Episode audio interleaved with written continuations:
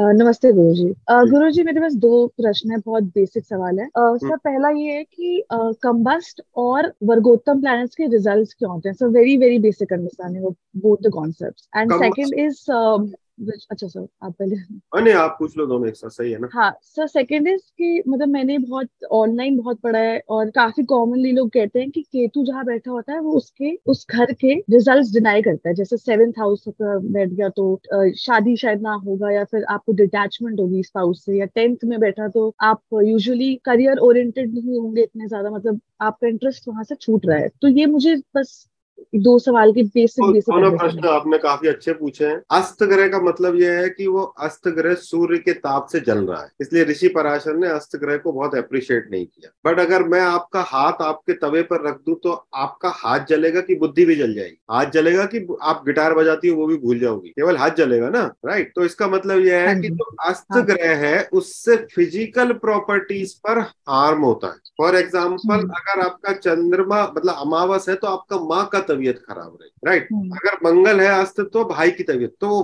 Physical burning जो हो रही है वो फ़िज़िकल चीज़ की हो रही है साइकोलॉजिकल चीज़ की नहीं हो रही। तो वहाँ से दुख आता है। फिर दूसरा प्रश्न क्या था? वर्गोत्तम। वर्गोत्तम ग्रह अच्छा होता है बट अगर वो नीच का हो तो नीच का वर्गोत्तम बहुत अच्छा नहीं होता क्योंकि उसका वर्गोत्तम का मतलब है जैसा ग्रह अंदर है वैसा बाहर है। अगर वो बाहर भी नीच का अंदर भी नीच का है तो ये ज़्यादा खराब हो अदरवाइज़ वर्गोत्तम ग्रह को उच्च के ग्रह जैसा ट्रीट किया जाता it is treated as a planet is exalted What was the second question? Sir Ketu का मुझे जानना था फैक्ट क्योंकि राहु का और राहु के दो तरीके से हम रिज़ल्ट देखते हैं। रिज़ल्ट नंबर वन केतु जहाँ बैठता है केतु पूछ है। उसके हम्म। पास सर नहीं है। केतु जिस स्थान पर बैठता है उस जगह पर आप हेडलेस हो जाते हो। हेडलेस के दो मतलब है। नंबर वन आपका बुद्धि वहाँ पर काम नहीं करती। यही मतलब हुआ हेडलेस का you don't have any head there number two you become more intuitive about that ये डिपेंड करता है कि केतु शुभ है कि अशुभ है। But this is not the only way जिससे केतु और राहु के रिज़ल्ट देखने चाहिए। राहु और केतु के रिज़ल्ट देखने के लिए हमेशा ये देखना चाहिए कि उनका मालिक कहाँ पर बैठे जिसके okay.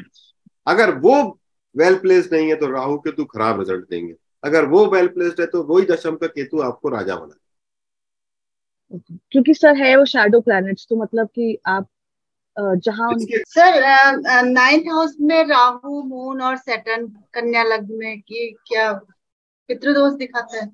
हाँ। हाँ हाँ हाँ। हाँ हाँ। देवी का मंदिर जाने का वो है ना? दुर्गा माता। मंदिर। जी मंदिर जाना है। मंदिर जाना और जैसे सिक्स हाउस में Jupiter sun Mercury sir Tula lagna में that is not bad that is the Raju ठीक है? हाँ मैंने किसी को अनम्यूट किया है वो बोलिए मोनिका जी। आ, एक मिनट। हाँ, हाँ जी। आ, सर ऐसा रहता है कि कई लोग एजुकेशन करते जाते हैं लेकिन उसमें उनका जॉब नहीं लगता वो दूसरे प्रोफेशन में जाते हैं।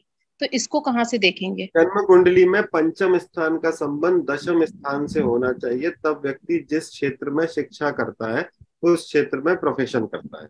अगर जन्म लग्न, चंद्र लग्न और नवांशा लग्न, इनमें से तीन में से किसी में भी पंचमेश का संबंध दशम से या दशमेश से नहीं बनता है तो वो व्यक्ति उस क्षेत्र में काम नहीं करता जिस क्षेत्र में पढ़ाई करता। Very simple combination fifth house is house of professional education tenth house is house of profession ये दोनों का संबंध बनना चाहिए तब प्रोफेशनली आप इंजीनियर हो तो इंजीनियरिंग का काम करोगे, नहीं तो आप बैंक में लग जाओगे, वैसा हो जाएगा सर एक मिनट सर सर पंच पंचमेश अगर बारहवें घर में चला गया तो?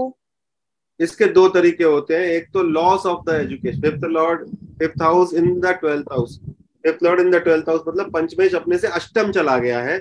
एक तो ये हुआ संतान का हानि। दूसरा पहली संतान विदेश पढ़ने जाती है। आप भी विदेश पढ़ने जा सकते हो।